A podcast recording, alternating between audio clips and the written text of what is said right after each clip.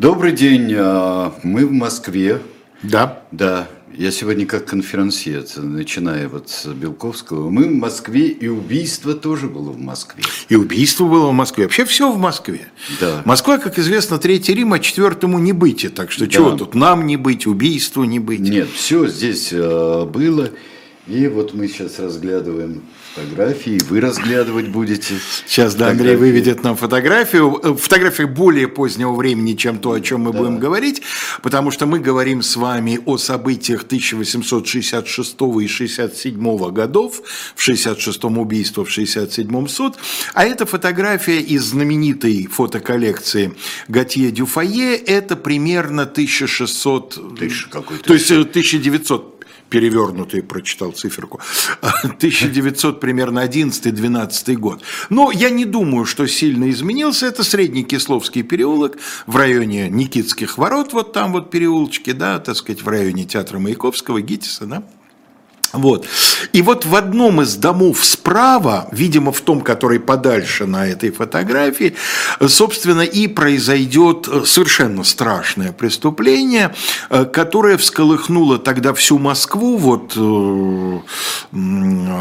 вспоминали мы перед передачей, так случайно получилось, дело Владимира Иоаннисяна, ровно через сто лет после этого имевшее, да, вот, которое тоже в свое время всколыхнуло Москву, и Москва несколько недель только и говорила, что да, об этом да. убийце Мосгаза. Он, к счастью, жил недалеко от нас, поэтому и он в своем квартале не вредил. Да, естественно, он старался уезжать да. от, от того дома, где жил, иногда даже в другие города, как известно, досталось там еще Иванову, помимо Москвы. Вот, но это дело действительно тогда произвело колоссальное впечатление, не потому, что до... такого, скажем, не было. Ну, на самом деле, ну, убийство двух человек. Ну, очень жестокое убийство, да, ну, там литры крови по всей квартире. Но, ну, бывало такое, конечно, в Москве, так сказать, э, и в других крупных городах периодически случаются ужасные преступления. Но именно потому, что это первые даже не годы, месяцы фактически осуществляющейся судебной реформы, да. Летом шестьдесят шестого года кое где, далеко не везде, далеко не сразу, начинают работать новые суды, но сначала начинают работать мировые суды, поскольку их гораздо проще было организовать, затем потихонечку подтягиваются уже коронные, сначала рассматривают дела средней тяжести, без присяжных, с осени шестьдесят шестого года начинается рассмотрение дел с присяжными заседателями в судах Московской и Санкт-Петербургской судей, судебной палаты, это значительная часть европейской э, части э, Российской империи. И потихонечку подбираются вот такие вот громкие, знаменитые дела. И дело студента или бывшего студента, потому что в процессе разбирательства он был исключен из университета, дело студента Данилова становится одним из самых первых вот таких вот громких дел, о которых пишут газеты, благодаря тому, что э, значит, судебные, появляются судебные стенографисты, которых редакции посылают на процесс. У нас сегодня есть полный текст и э, речи обвинителя, и речи защитника, и резюме председателя суда. Вот благодаря этому и благодаря тому, что, значит, в, в процессе следствия еще до того, как убийца был сначала арестован, а потом выведен на суд, э, репортеры снуют по городу, собирают слухи, собирают какие-то подробности.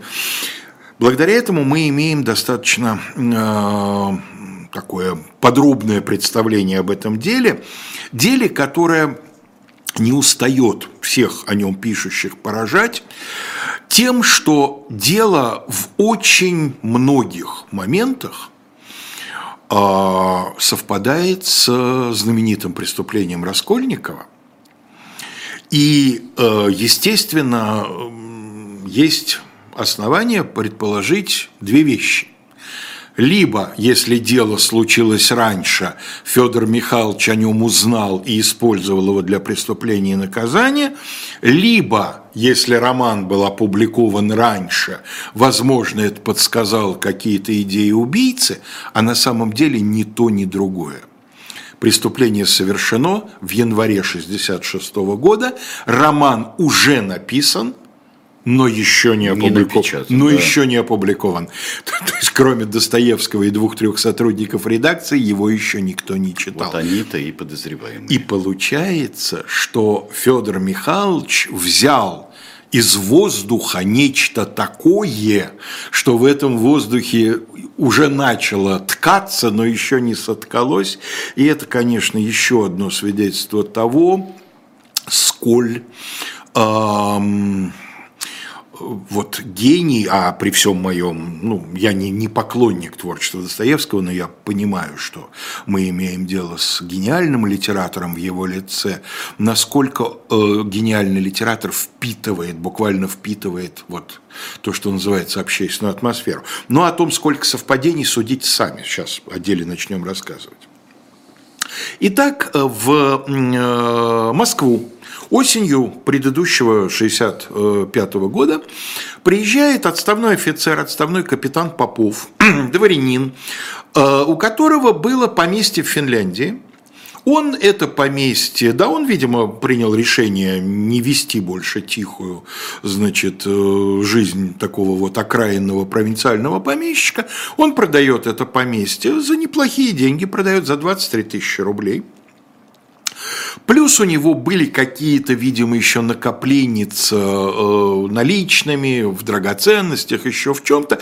Когда встал вопрос о том, сколько, что называется, стоил капитан Попов, то его родственники, находившиеся в Петербурге, которых полиция опросила, оценили размер его капитала где-то в двадцать восемь - двадцать девять тысяч рублей.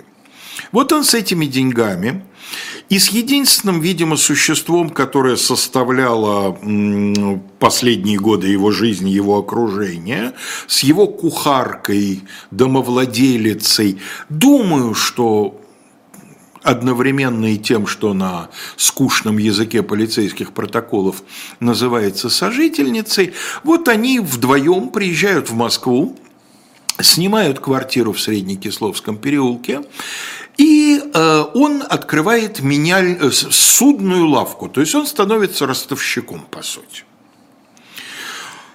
Судя по всему, он не очень э, попадает в классический образ ростовщика, вот такого вот совершенно помешанного на деньгах человека, который ни о чем, кроме там шестого сундука, сундука еще не полного, и думать не может, потому что сохранились его письма, которые он за несколько, те несколько месяцев, что он прожил в Москве, а прожил он, собственно, в октябре, он в Москве поселился, и в январе уже был убит, прожил-то он всего три месяца. За это время он написал несколько писем своей родне в Петербург. И вот он пишет, как ему понравился в Москве театр. К сожалению, мы не знаем, в какой именно он ходил. Ну, вполне возможно, в Малый. Драматических еще не так много в Москве театров. Да, еще нет расцвета, еще нет ни театра Корша, ни театра... Там, не... Да еще нет частных-то почти совсем. Да, антреприза только-только в провинции потихонечку начинает как-то голову поднимать. А в столицах пока еще царствуют вот императорские театры, да, два в Петербурге, два в Москве. Скорее всего, в Малом. Нет, ну есть, есть какие-то антрепризы частные в Москве в, тоже. В любом случае. Я, я сразу вспомнил Гиляровского, который, ну, это чуть-чуть позже. Это позже, Гиляровский, это попозже, конечно. Конечно, да. да, да, да нет, да. Это вот все-таки еще шестьдесят пятый год, еще мало что есть. Но в любом случае он сходил в театр, он записался в библиотеку. Здорово. И пишет, вот как здорово, рядом с моим домом есть библиотека, я туда сходил, я вот планирую книги. То есть он, видимо, человек читающий, он человек, интересующийся новостями, так сказать, духовной жизни. Но во всем остальном он такой, видимо, старый холостяк, то, что называется. Было известно, то есть он приобрел уже определенную репутацию, что он человек осторожный, дверь всегда заперта, абы кого не пускает. Ну, это абсолютно естественно. Приметы его ремесла. Хорош будет ростовщик, который держит, что называется, открытый дом и у которого проходной двор в его кабинете. Понятно, что будешь тут осторожным. Понятно, что ни одному. Раскольников не первый, кому пришла в голову мысль убить старушку. И снял он такую, ну, неплохую, судя по всему. Он снял целый флигелек двухэтажный. На первом этаже находилась его контора судная, а на втором находилась частная квартирка из четырех комнат, где он проживал. Значит, вот, соответственно, его спальня, его кабинет, ну, видимо, какая-то гостиная и комната вот этой женщины-экономки и кухарки, которая, значит, вместе с ним жила. А... В середине января а... их обоих обнаруживают убитыми на квартире. шестьдесят шестой, да? шестьдесят шестого, январь шестьдесят шестого года, да. Причем, э, ну, убийство совершено, ну, как сегодня закон это называется, особой жестокостью, в том смысле, что убийца нанес какое-то бесчисленное количество ударов. Э, если я не ошибаюсь, на его теле двадцать четыре колотых и резаных раны. Да? На ее двадцать один.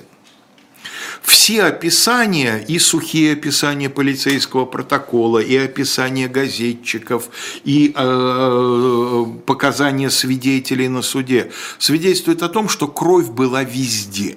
Все забрызгано кровью. В комнате, где его убивали, в прихожей, где убивали ее, потому что ее будут убивать, она вернется. Она, ее не было в квартире, когда первое убийство состоялось, она вернулась, она была в аптеке в это время. Дело в том, что так получилось, что время первого убийства установлено с точностью до нескольких минут.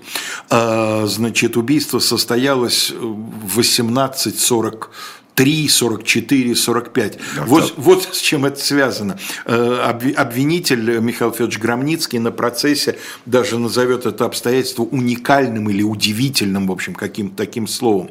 Дело в том, что когда полиция будет осматривать место происшествия, она обратит внимание на то, что напольные часы остановились вот на этом времени, восемнадцать сорок три, по-моему, шесть сорок три. Он попал в них, что ли? Дело в том, что когда потом привлекут часы часовщиков, и они будут производить осмотр часов, то выяснится, что у этих часов была одна интересная особенность. Если их толкнуть, они немедленно останавливались, и нужно было их заново заводить. Это, для этого не нужен был часовщик. Хозяин, видимо, об этой особенности знал, видимо, она его никоим образом не беспокоила, а может, время, что называется, не нашлось, руки не дошли вызвать мастера. Но полиция, узнав об этом, предположила, что в ходе борьбы, а борьба явно была, это было видно по, опять-таки, по кровавым следам, по месту их расположения, что отставной капитан сопротивлялся, и, видимо, сопротивлялся достаточно энергично. Вот в ходе борьбы, видимо, эти часы толкнули, они остановились, тем самым зафиксировали время несколько минут до убийства. Вот. А как раз в начале восьмого она вернулась из аптеки, это установили угу. по показаниям служащих аптеки, которые сказали, вот она была там без каких-то минут семь, а идти ей тут минут двенадцать-пятнадцать, вот она вернулась и была убита. Значит, сразу отмечаем совпадение с преступлением Раскольникова. Ростовщик, убийство двойное. Второе, видимо, незапланированное, но, тем не менее, случившееся, как было с несчастной Елизаветой в «Преступлении и наказании». Ну, сразу возникло предположение, оно в дальнейшем подтвердилось, что преступление связано с профессиональной деятельностью отставного капитана Попова, что его убили для того, чтобы похитить средства. Но тут, да, полный разгром в квартире, перевернуто, вывернуты ящики, открыты шкафы, то есть искали, видно, что искали. искали, искали да. Но при этом, при том, что убийца явно провел, ну, в общем, определенное время в квартире, он достаточно тщательно эту квартиру обыскал, при этом, и это, собственно, стоило жизни несчастной служанки, видимо, при этом он не взял, можно сказать, демонстративно не взял несколько довольно дорогих вещей из числа тех, что приносили люди в заклад. То есть полиция обнаружила буквально на виду лежащие, там, как я понимаю, на две-три тысячи рублей заложенных вещей. То есть он вообще вещи в заклад, заклад. Вот полиция предположила, и оказалась права в своем предположении, что он взял только свой заклад. свой заклад. Полиция сразу решила, деньги. Что он один из тех, кто был клиентом. Почему полиция решила, что это не просто грабитель, который ворвался и начал грабить? Дело в том, что в кабинете, где явно начинались вот эти вот кровавые события, было обнаружено в одном отчете, я встретил упоминание, что бутылка из-под пива и два стакана. В другом отчете я встретил упоминание бутылка водки и две рюмки. Но, в общем, некий алкогольный напиток и два э, сосуда. То есть он перед убийством кого-то, что называется, угощал. Ну, потому что, конечно, можно предположить, что неубранная посуда осталась от какого-то предыдущего посетителя, но дело в том, что полиция, опросив соседей, установила, что убитая женщина была, ну, вот такой вот, она еще то ли шведка, то ли финка по национальности, как известно, обе нации имеют репутацию отличающихся такой вот скрупулезностью, тщательностью, да, пунктуальностью. Она вот была совершенно нетерпима к любому беспорядку. Поэтому представить себе, что, зная, что у хозяина гость, подав туда ему какое-то угощение, потом, она не, уберет, потом не, не убрать и не, не помыть. Не, не уберет не, стола, не, да. да. То есть явно совершенно это осталось от последнего посетителя, которого он принимал, когда она э, была отправлена в аптеку. И вот то, что он явно, при, при том, что у него московских знакомых-то нет, у него в Москве, значит, по... клиент. Да, знакомый у него только клиенты, он никакими друзьями пока обрасти просто-напросто не, не успел. И вот, связав все это воедино, они сделали предположение, что приходил один из закладчиков, и, видимо, человек явно выше среднего, так сказать, по преступному миру интеллекта, который прекрасно понимал, что по вещам человека найти гораздо проще, чем по деньгам, процентным бумагам и другим. И они предположили, что свой заклад он заберет, ну это логично, а вот те, которые, так сказать, могут связать его с убийством, он не тронет. Но пропали наличные деньги. О том, что наличные деньги в доме были, свидетельствовал тот факт, что одна бумажка, пятирублевая, если не ошибаюсь, была оставлена на месте преступления, она была запачкана в крови. И он ее то ли обронил, то ли сознательно не взял. Ну, возможно, верхнюю, да, пачку схватил, верхнюю там заляпал окровавленной рукой.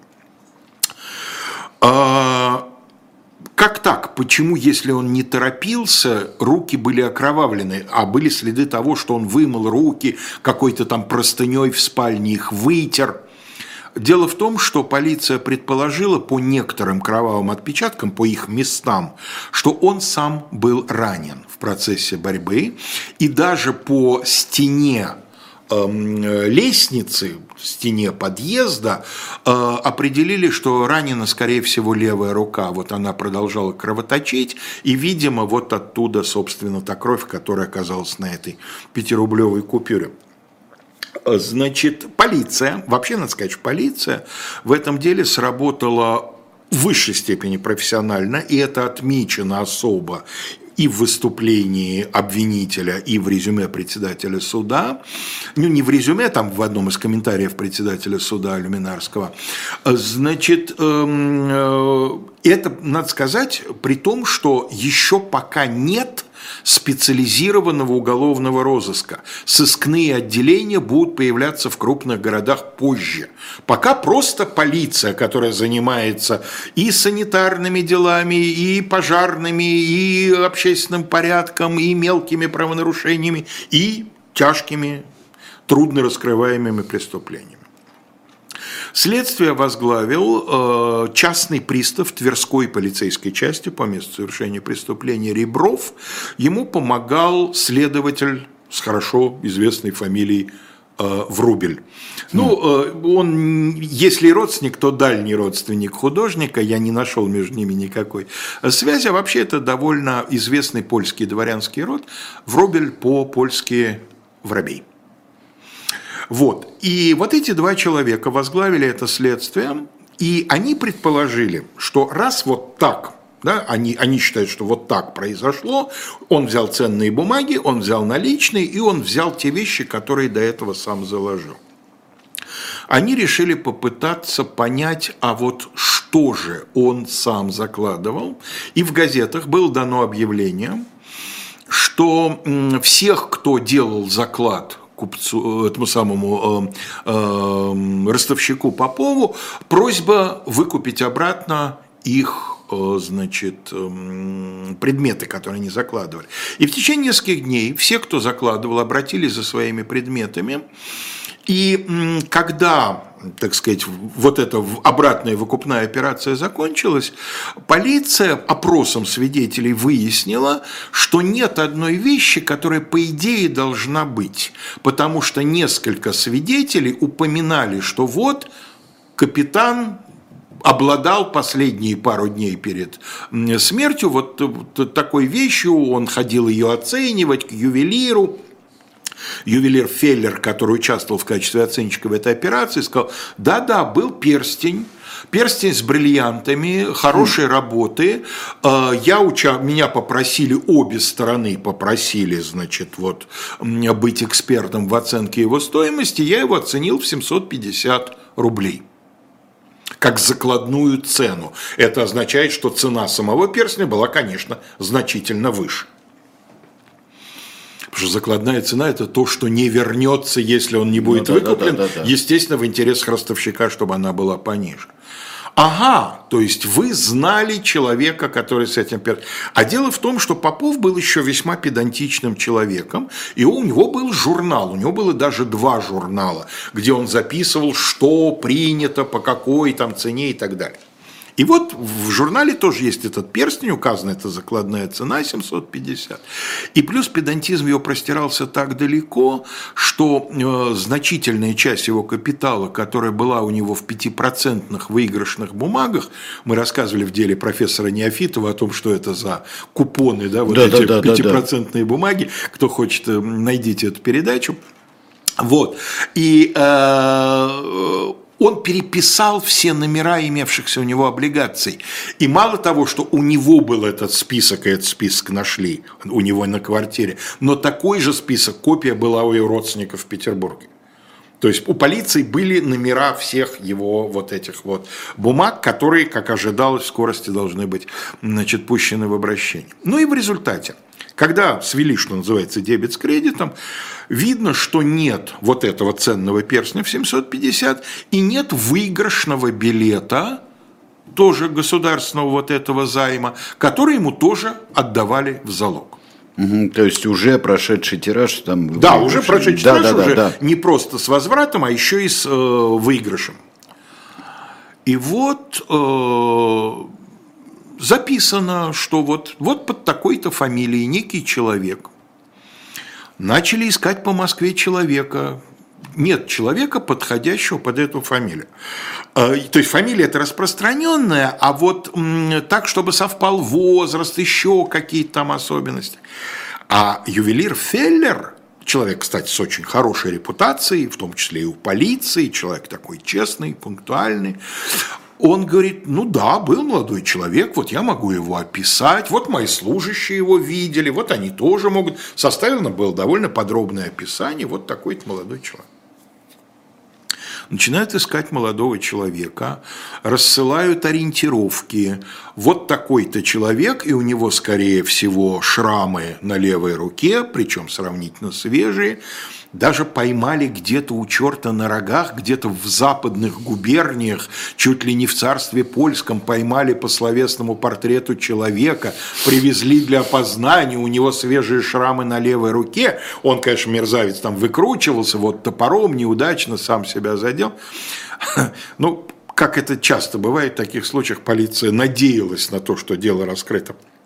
И убийца пойман, а на самом деле этот человек не имел никакого отношения, у него было железное алиби, но вот, тем не менее, такие передовые технологии, как словесный портрет, уже в этом деле был применен. Ну и вот идет, проходит месяц, проходит второй месяц, кажется, что дело превращается в глухаря, и тогда в самом конце марта, канун, значит, великого, это, заканчивается Великий пост, Или нет? По-моему, в тот год, по-моему, начинается Великий пост очень То есть поздно. Поздняя Пасха. Поздняя Пасха, да, по-моему, начинается Великий пост поздно. В общем, одним словом, день вот пред, предпостный день, да, значит, это самая Масленица, гуляние, и полиция решает устроить вот такую вот массовую облаву. Все полицейские снабжены словесным портретом. Один из молодых людей, работавших у ювелира, который этого вот человека хорошо видел, сказал, я его запомнил, я могу опознать, он используется в качестве опознавателя, они ходят по улицам и находят этого человека, и тот его опознает, и того арестовывают. Ну, после ролика и наших представлений разных товаров печатных мы продолжим.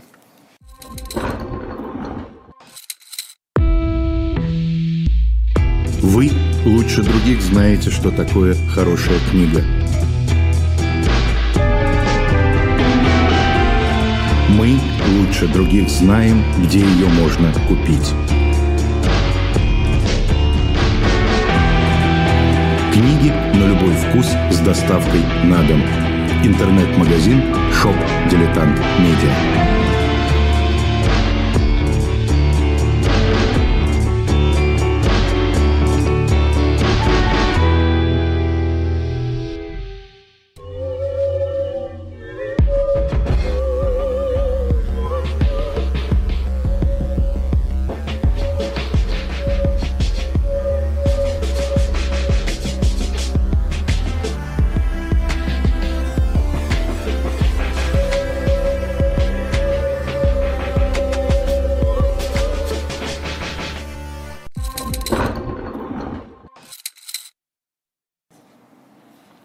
Ну что ж, а мы вам опять поднимаю, достаю, поднимаю большую книгу, одну из двух больших книг. Это двухтомник Генри Киссинджера. Вот так, вот видите, толщина какая. Много чего написал. Генри а видел, Киссинджер. видел много. Да, видел много, видел, в общем-то, э, все, о чем мы сейчас э, читаем, про всю холодную войну и выходы из нее. Уважаемых людей видел, Хачатурян видел, Эштаян видел. Да, да, да, все, да. Э, я думаю, что он даже Микоян видел. Да. Ну, в общем, нельзя исключать, должен был видеть. Это, конечно, должен был. А, вот, так что Генри Киссинджер и «Годы в Белом доме», два тома мы вам предлагаем. И вот а, с пылу жару у нас а, еще и «Дилетант», уже номер этот... Только видим, что с гильотиной еще дымящийся. Да, да? Совершенно это... Да, я удивляюсь, как, как вы еще не пишете, наверное, плохо видно, не пишете «Уберите этот плакат». То, что плакат, вы не уважаете своих зрителей. Плакат жестокий, плакат тогдашний, и картинка тогдашняя, и изображается отрубленная голова. Власть террора. Что такое террор? Предвестники террора во Французской революции. И вот из чего это получается? И теоретики кто, террора и практики теоретики, террора. практики террора, жертвы террора в недавнем э, прошлом теоретики террора. Так что там все это было чрезвычайно серьезно. Помимо всего, в программах «Дилетанты» вы услышите и о разных других темах, не только об этой, и о разных других темах номера. И будут у нас, я надеюсь, что интересные для вас гости. Вот так вот. А Адама Михника планируете позвать? А, да вот хорошо было бы сделать и поговорить. Одна, один из самых ярких материалов да, этого материал номера. Потрясающий совершенно. О рьяности революции и такой же рьяности реставрации. Все будет по-новому или все будет как при бабушке или при прабабушке лучше даже. Да. Вот так что это вот э, номер важный, мне кажется. Да. Задержанным оказался молодой человек, двадцати лет, студент второго курса юридического факультета Московского университета.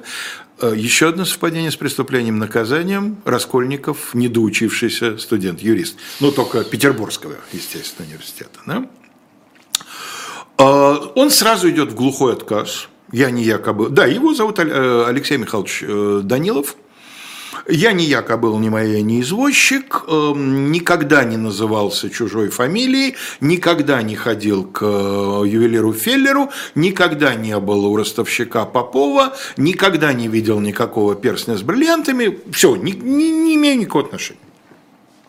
Но поскольку опознание было абсолютно однозначным, то его арестовали и поместили его. Да, значит, проживал он, вот нам сейчас Андрей показывает хорошо известную, сохранившуюся, к счастью, до нашего времени, церковь Воскресения Христова в Барашах. Это Покровка, улица Покровка и ее окрестности.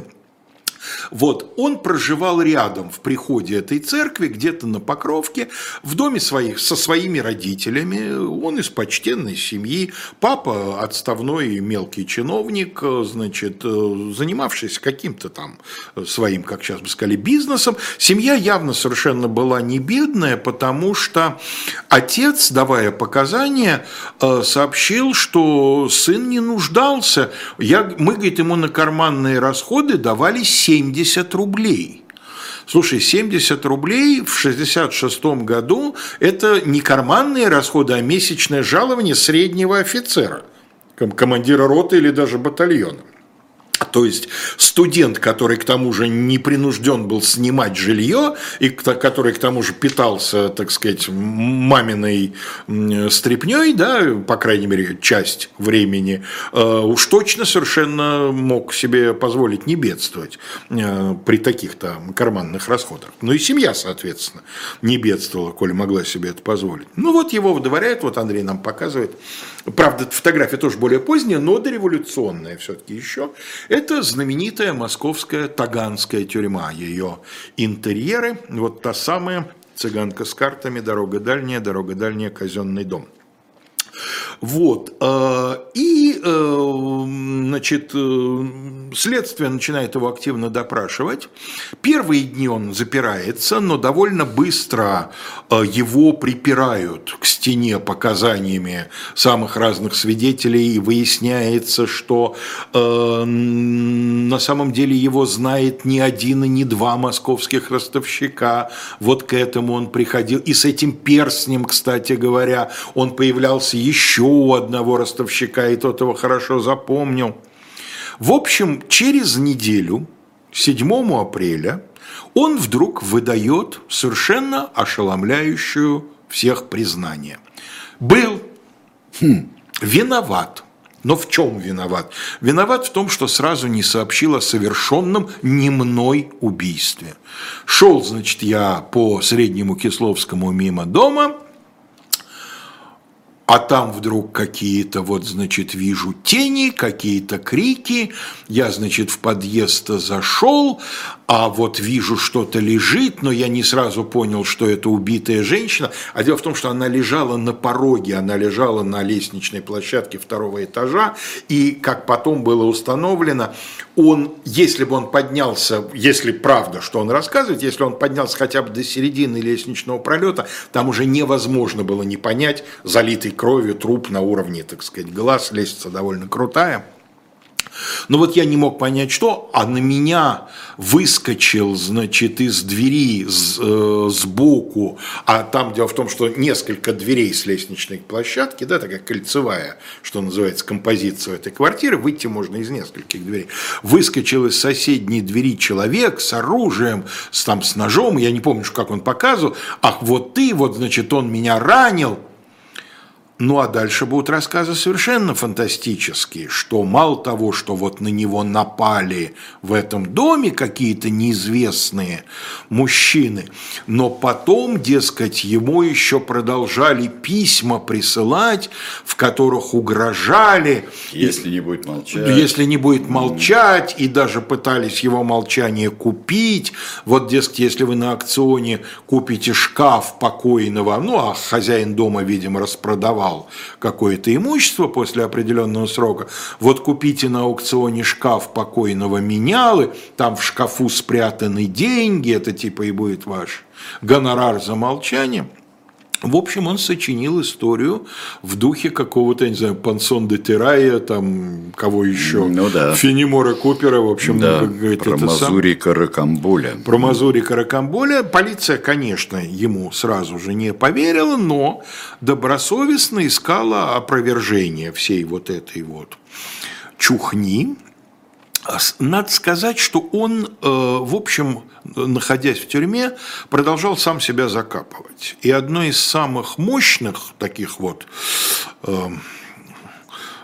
движений лопатой в плане самозакапывания было следующее дело.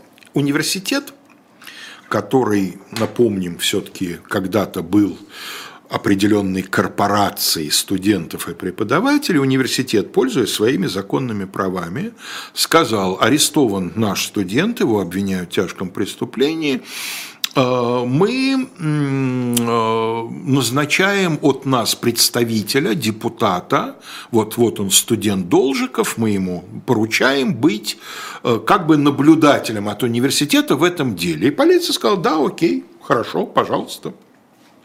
И, надо сказать, молодец полиция, потому что это сыграло очень здорово ей на руку, потому что Данилов попытался через Должикова передать на волю э, соответствующие сообщения, а Должиков, как честный человек, принес это все следователю. Вот какие были сообщения. Значит, Данилов вручил Должикову для передачи родителям записку следующего содержания. Помните, девица Шваленгер была у нас двенадцатого января вечером. Убийство совершалось двенадцатого ну, января да. вечером. Сообщите Наде, это его сестра, чтобы она ничего не говорила о руке. Вспомните, что двенадцатого января была у нас с шести до одиннадцати часов вечером Шваленгер одна. Трусов, еще какой-то его приятель, был четырнадцатого января от двенадцати до пяти часов. Скажите Куце, это женщина, которая была хозяйкой пансиона, где Данилов занимался репетиторством. Он приходил mm-hmm. к пансионеркам давать уроки. Скажите Куце, чтобы она, как не знает ничего о руке, кроме того, что вы знаете, так и не показывала. Передайте Соковниным тоже о руке, что знаете об обжоге и падении. Несчастные родители будут потом на суде показывать, ну да, ну вот он, значит, вот один, у него два шрама на руке. Один шрам – это он утюгом, значит, вот обжегся, а другой шрам – это вот он там оступился и, значит, порезался. Ну, что со стариков взять? Хотя они, видимо, не такие уж и старики, ему всего двадцать лет-то, да? Так что им там вполне возможно и до пятидесяти. Да. Но и вспомним, старушки процентщица ведь тоже пятидесяти-то не было, если так. Но она плохо выглядела. Поку... Она просто очень плохо выглядела, потому что гуляла мало, кушала плохо и да. вообще профессия. Да и Петербург все-таки климат, конечно. В то время. Сейчас великолепно. Нет, сейчас, сейчас великолепно. Господи, как похорошел.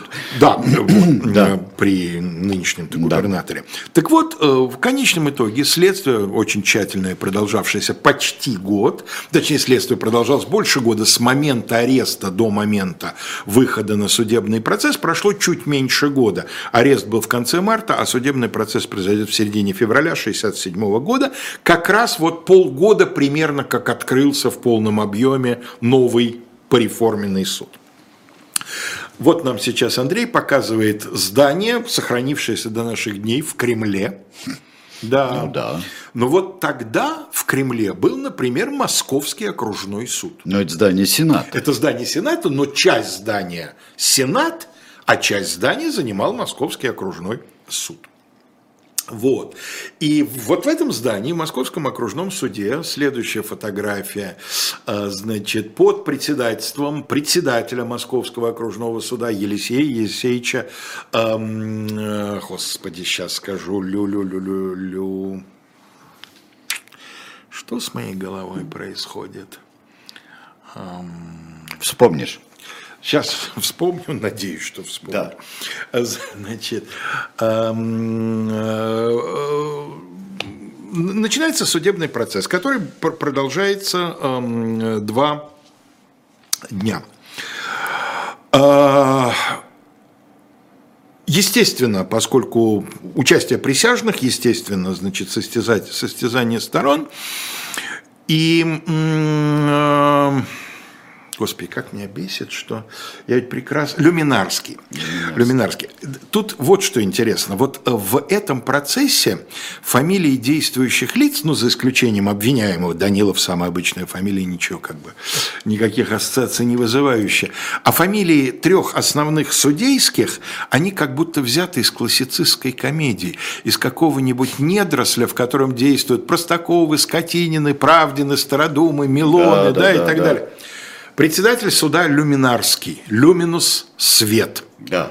Елисей Елисеевич действительно был энтузиаст судебной реформы. Кстати, перед нами человек, который когда-то сказал своему секретарю, недавнему выпускнику университета: слушай, что ты здесь делаешь? Штаны просиживаешь, бумажки какие-то пишешь. Иди в адвокатуру, новое, хорошее дело, явно у тебя способности. Фамилия была Плевак. Плевак. Плевак, естественно. Он был секретарем у Люминарского. Это первая его работа по окончанию университета. Еще суды не открылись, но готовилось открытие.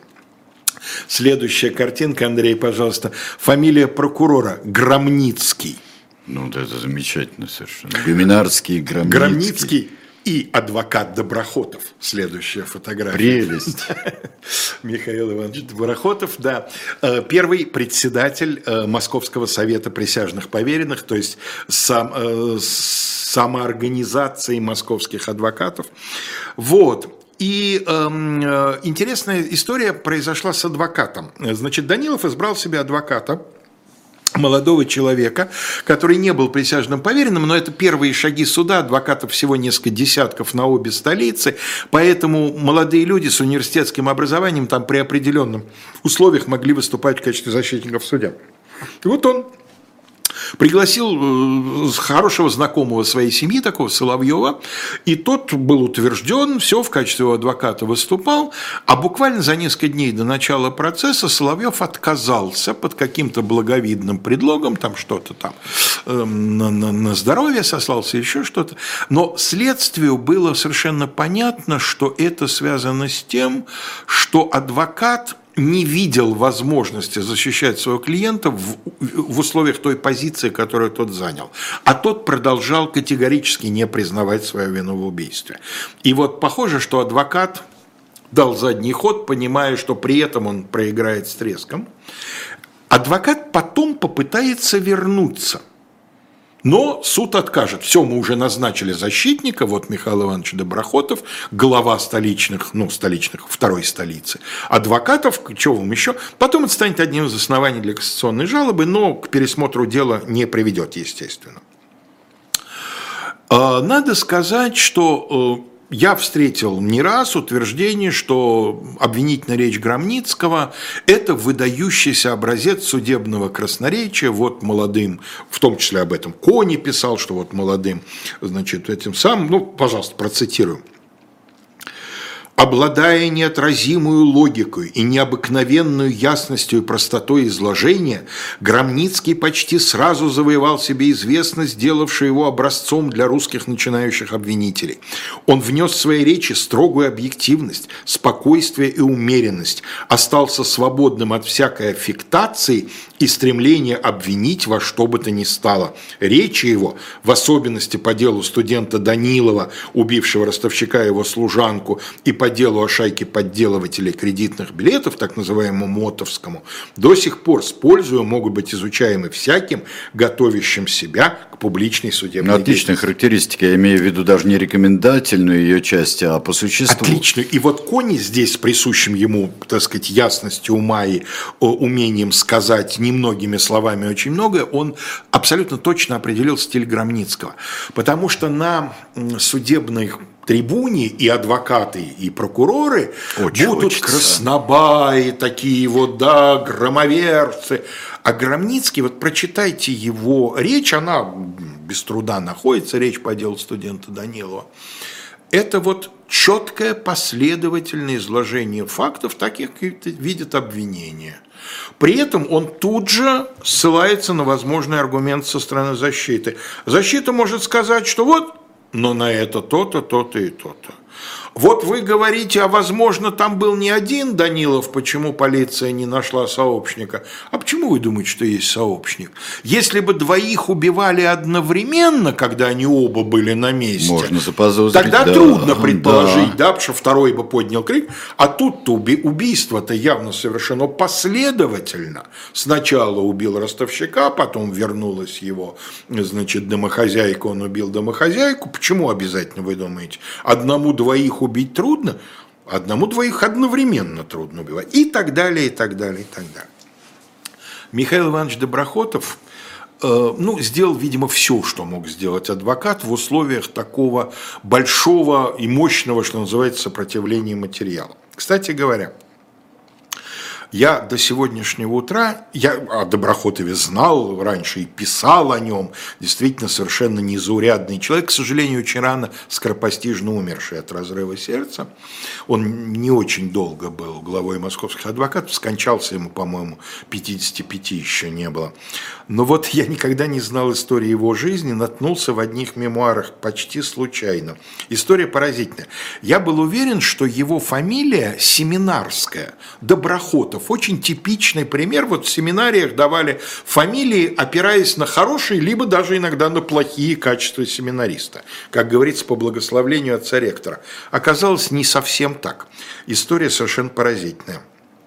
В э, Мордовии, в, гор, в городке Инсаре, как-то, значит, помещик своему приятелю, местному православному батюшке, говорит: слушай, беда у меня, сыну надо в гимназию поступать, он уже подрос, а у меня домашний учитель, француз, он его научил там хорошо французскому языку, еще чему-то, а вот математика и физика, ну, совершенно не в зуб ногой.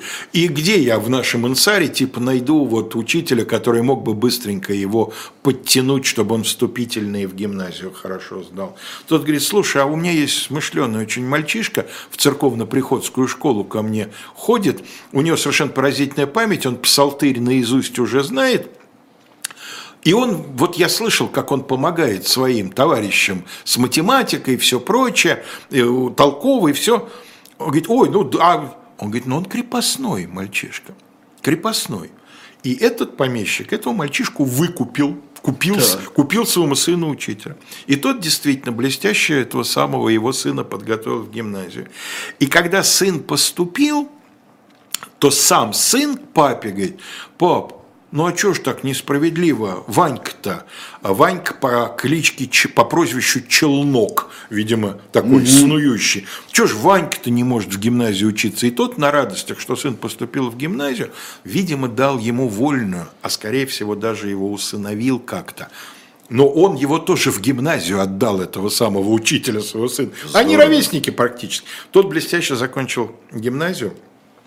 Стал преподавателем сначала в начальном училище, потом в земском училище во Владимирской губернии, а сын его уже, Михаил Иванович Доброхотов-старший, закончил юрфак Московского университета и стал одним из столпов отечественной адвокатуры. Вот такие вот бывали судьбы. Прекрасная а история. Фамилию какая-то. Дали, действительно дали, но не в семинарии, а в гимназии. Ну, не, не звать же его по прозвищу Челнок. Ну, конечно, да. Вот да. Вот такая вот совершенно умилительная история.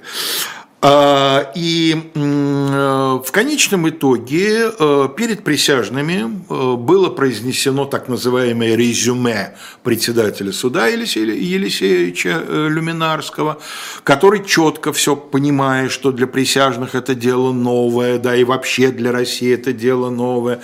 Он говорит: вот смотрите, вот такие обстоятельства дела, но вы не обязаны считать, что это истина в последней инстанции, вы должны аргументы, значит, обвинителя сочетать с аргументами защиты. У защиты аргументы были слабенькие, но Михаил Иванович указал, вот я считаю, что здесь полиция не доработала, что вот этот вопрос остался непроясненным. Защита? Защита, видимо, я так думаю, ни на чем это особенно не основано, защита, видимо, выполняла свой долг. Вот все, что указывало на несоответствие. Да, вот это может да, быть ну, не совсем да, так. Вот на это все можно понять по-другому. На все, да, да, да. Потому что когда защита себя чувствует увереннее, она предлагает альтернативные версии происшествия. У Доброхотова единственная альтернативная версия, а вот не разыскали еще одного человека, который тоже заложил вещь.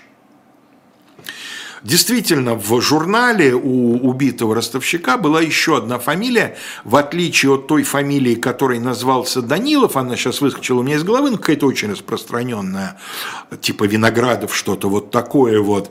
У того человека была редкая, редчайшая двойная фамилия.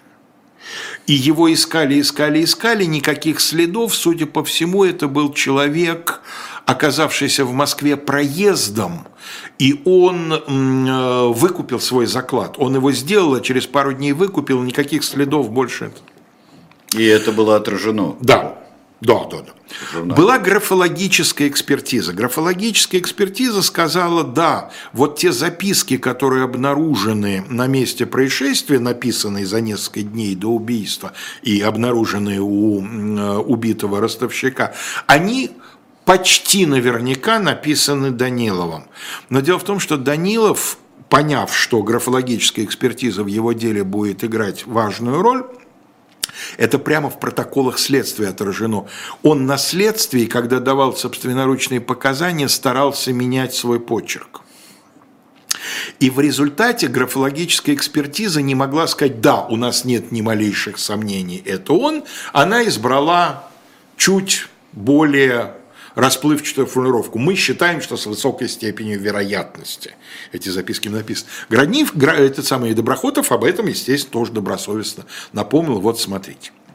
Более того, используя несколько формальных поводов, после того, как приговор был вынесен, защита подала кассационную жалобу. И вот последняя фотография у нас на сегодня.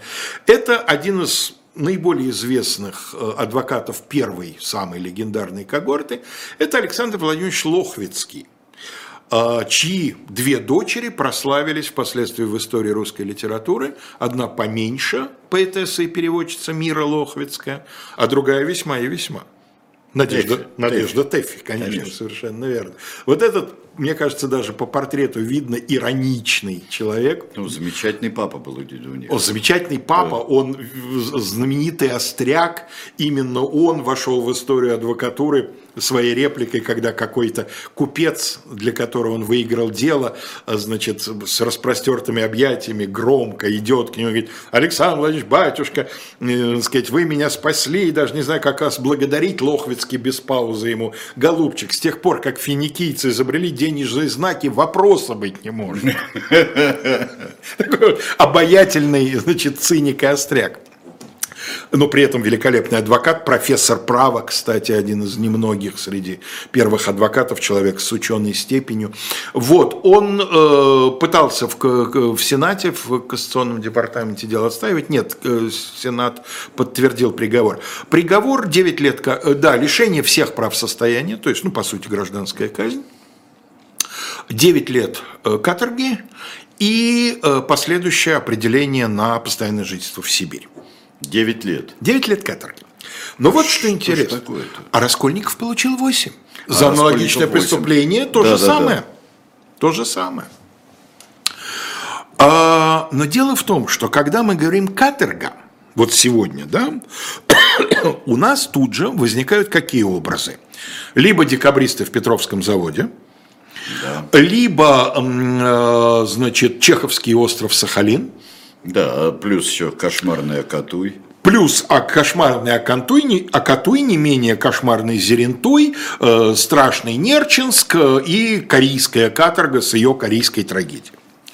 Но э, дело в том, что ровно в это время происходит реформа каторги. Э, формально шестьдесят девятый год, но началась она раньше. Дело в том, что при государе императоре Николае Павловиче и раннем Александре Николаевиче какие были каторжные работы? Было три вида каторжных работ. Была крепостная каторга, в какой-нибудь Динабург в крепостные работы, mm-hmm. крепость строить. была заводская каторга, Петровский завод, и была рудничная, рудничная каторга. Это вот тот самый э, Зеренту и Акатуй. Но крепости строить практически перестали, крепостная Всего. каторга закончилась. Заводская каторга была признана не, как сказать, э, ну, неуместной. Э, тот же самый Петровский завод перестал каторжников принимать после тысяча восемьсот тридцатого года. Декабристы одни из последних, кто туда прибыл в каторжные работы, да? Рудничные, да, рудничные, конечно, и Достоевский-то в руднике же работал. Но дело в том, что Достоевский-то это конец сороковых, начало пятидесятых, а как раз в это время Нерчинскую каторгу закрыли, точнее не Нерчинскую, Карийскую каторгу, при... нет, или Зерентуйскую, в общем, какую-то из главных рудничных каторг прикрыли, ее потом откроют вновь, но уже в восьмидесятые годы, по-моему, Карийскую. Одним словом, каторга в это время... Да, ну а Сахалин еще только-только ожидает, так сказать, своего великого каторжного будущего. По-моему, первых каторжан туда в семьдесят пятом, что ли, привезли, или в восемьдесят пятом. А в это время это, скорее всего, одна из каторжных тюрем. В России было их около дюжины, из них примерно восемь в европейской части страны и три или четыре за Уралом. И каторжная тюрьма – это просто тюрьма строгого режима, которой никакого изнуряющего, убийственного, тяжелого труда нет. То есть они просто сидят в строгих условиях. А труд там, если есть, то обычный, в мастерских ничего такого, ни, никакого ни забоя, ни литейки, ничего. Потом каторга опять начнет обозначать страшную вещь, достаточно перечитать «Остров Сахалин», да, или прочитать про Корейскую трагедию, да, когда люди, там, тысячи человек за год умерла просто от невыносимых условий существования. Так что, как там сложилась жизнь студента, бывшего студента Данилова, сказать сложно, дальнейшие следы его теряются. А суд выяснил какие-нибудь его мотивы, или это просто... Корыстный. Корыстный грабеж, да, просто, да? Да, да. Просто грабеж. По крайней мере, теориек он не излагал, в отличие от Родиона Романовича. От Родиона Романовича, да. И, значит, это просто как клиент, причем он не первый раз... не убивал, а вот не первый раз подбирался, да, наверное, да? Да, видимо, раз закладывал, видимо, свой, да, знаменитый перстенек. Да.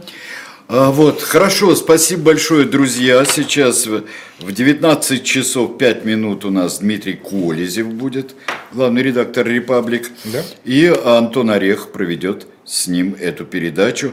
Пастуховские четверги в двадцать один час пять минут. Ну и Один с Дмитрием Быковым в записи будет. А, Нина Коттерли, урок литературы. Как жалко, царствие, да, небесное. Царствие небесное. Да, да. Вот, а Женя Беркович, свободы. Все, всего, всего доброго. доброго.